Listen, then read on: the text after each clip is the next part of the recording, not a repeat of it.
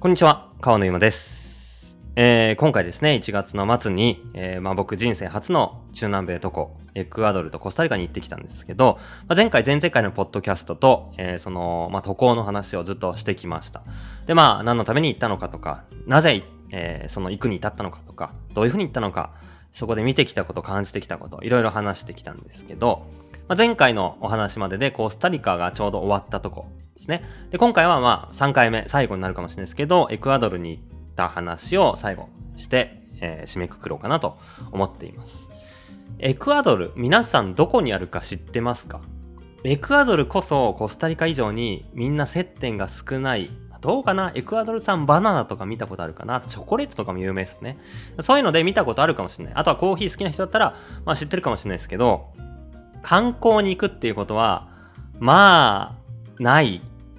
かなと思ったりしてます。コロンビアとペルーに挟まれている国なんですけど、大体、まあ南米、ブラジルがある、えー南米大陸の、えー北西部、左上にあるちょこんと、えーちっちゃい、えー国で、ガラパゴス諸島なんかもエクアドルなんですけど、赤道直下なんですよね。エクアドルっていうのがスペイン語で赤道っていう意味で、その名の通り赤道がある国。赤道の下の国というかね。で、赤道をま、ま、祀るというか、モニュメントがあってですね、えー、ミタド・デル・ムントっていう、えーまあ世界の中央部みたいな意味なんですけど、その赤道のラインが引いてあって、で、ドーンと、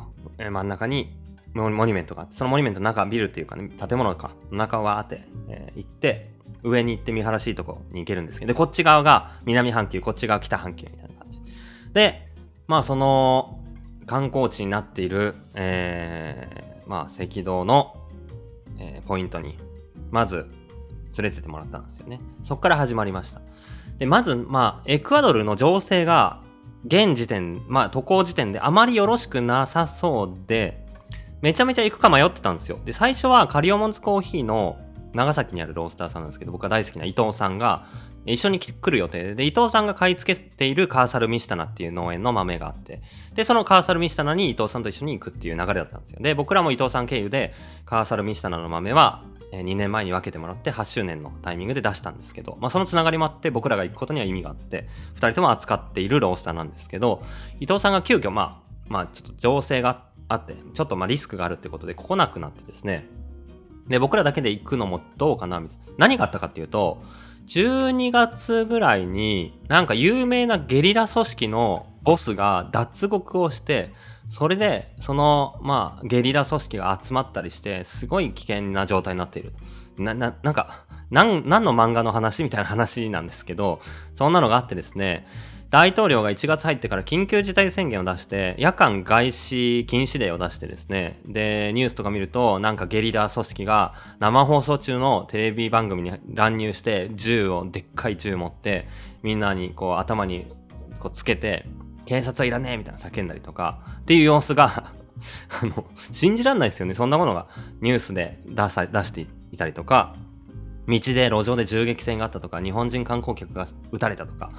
なんかそんなニュースがいくつかあってですねこれ結構やばいんじゃないか。これ行くのやめようかっていう話がまあ前提としてあって伊藤さんは来なくなって。で僕らは直前までまあ一応飛行機を先に取っちゃってたんで、まあ、これキャンセルしてやめようかどうしようかな。でもキャンセルするにしてもこれキャンセル代戻ってこないしなみたいな風に悩んでたんですよ。で、まあ直前まで連絡取ったら、いや、意外と現地は全然治安いいよ、普通だよ、もう観光普通に戻ったよって言ってて、で、現地のカーサルミシタの農家さんも、全然来てほしいし、もうあの、ホテルまで直行するから、危ないとこ通んないし、大丈夫って言ってくれて、まあだったら、僕らも空港からタクシーでホテル直行して、で、ホテルから出ない。まあ出ないっていうか、そのホテルの周りだけにして、で、危ない地域には行かないようにして、で、ホテルに直で来てもらえれば、まあ、そんな危なくはないかなっていうふうに思って行くことにしたんですよね。で、まあちょっと夜レストランに行くのにちょっと周り歩いたんですけど、そんなに危なくはなくて、一応、まあ念のため、えー警備のちょっと防弾チョッキ着た人が各レストラン、ホテルの入り口に立ってるっていう感じでしたね。まあそのぐらいだったんです。で、まあレストラン行って美味しかったし、えー翌朝来てくれて、で、いろいろその移動中に話聞くと、そういった銃撃戦とかがあったのが、西側の海沿いの方だったらしいんですよね。海沿いの方に監獄があって、で、海沿いの監獄の方で脱獄があったから、その近くで暴れている。まあ、ちょっとこう、良くないことがあるっていうことで、で、首都の方とか、こう、コーヒーの生産の産地の方とかは、全然違うエリアなので、そこは大丈夫みたいな話。あ、なるほどね、そういうことかと思って、まあ、納得したわけなんです。それで、えー、まずその赤道のところに行って、そこがめっちゃ楽しくて、なんか、そういうこう、観光地って、いろんな人が集まると思うんですけど、なんか、お土産屋さんとか、ちょっとしょぼくないですか？僕は、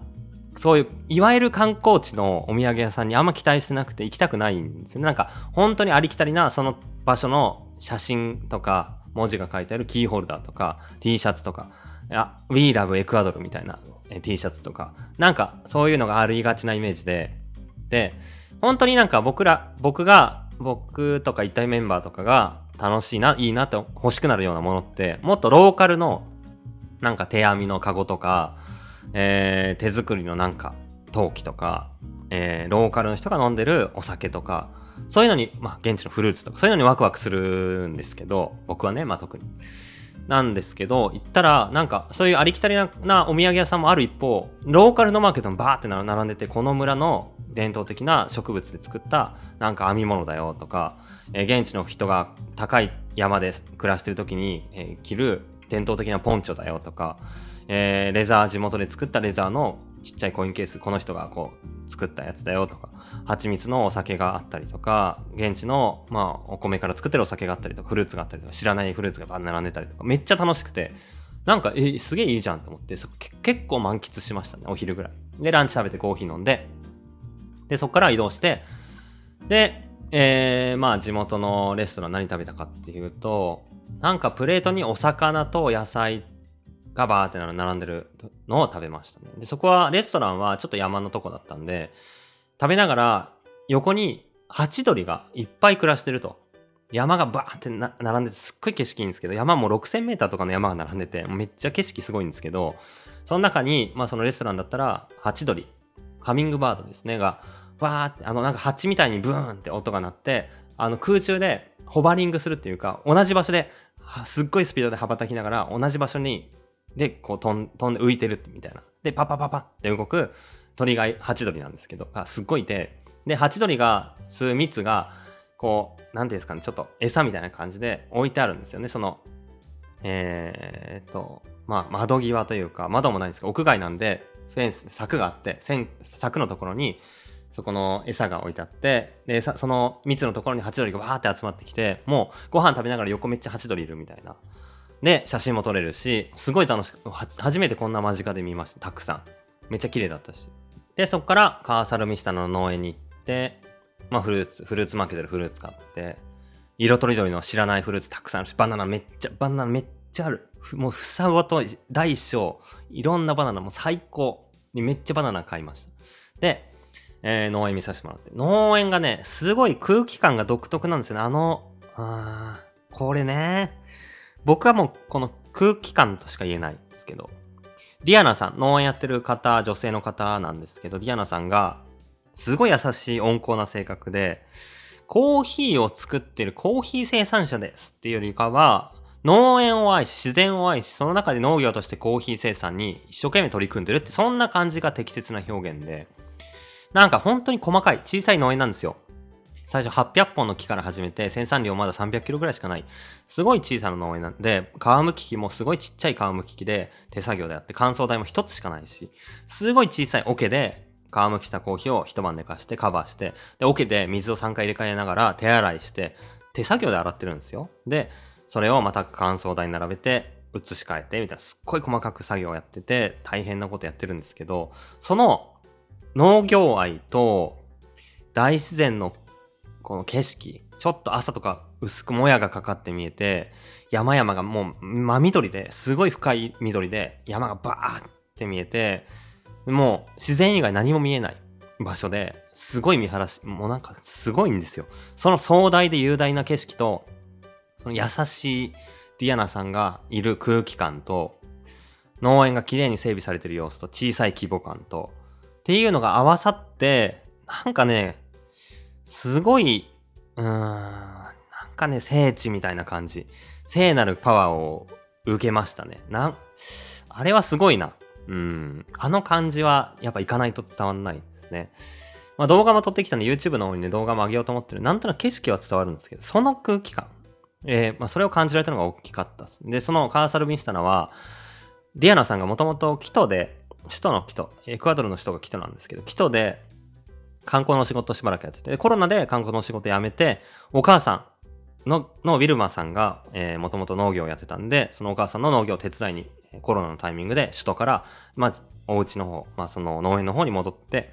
で、それで農園のお手伝いして、コーヒーを盛り上げてきたっていうのが、まあ、背景なんですけど、まあ、それでね、作っていきなり7位その国のコーヒーの生産の中で7位の美味しさになるのはすごいですよね。まあ、そのぐらい丁寧な仕事をしてるんですけど、観光の仕事してたってこともあって、いろいろこうツアーとかもやってたりして、泊まれる部屋も4つあるんですよ。で、えー、まあ何人か、こう観光の人がたまに来て、で、農園案内したりするツアーもやっていて、で、僕らその、一応ゲスト用の部屋に泊まらせてもらったんですけど、その部屋も綺麗で、なんかこう、木の部屋なんですけど、温かみがあって、で、朝ごはん、一緒に食べて、ほんで、バナナ大量に買ってきたやつと地元のフルーツ食べて、で、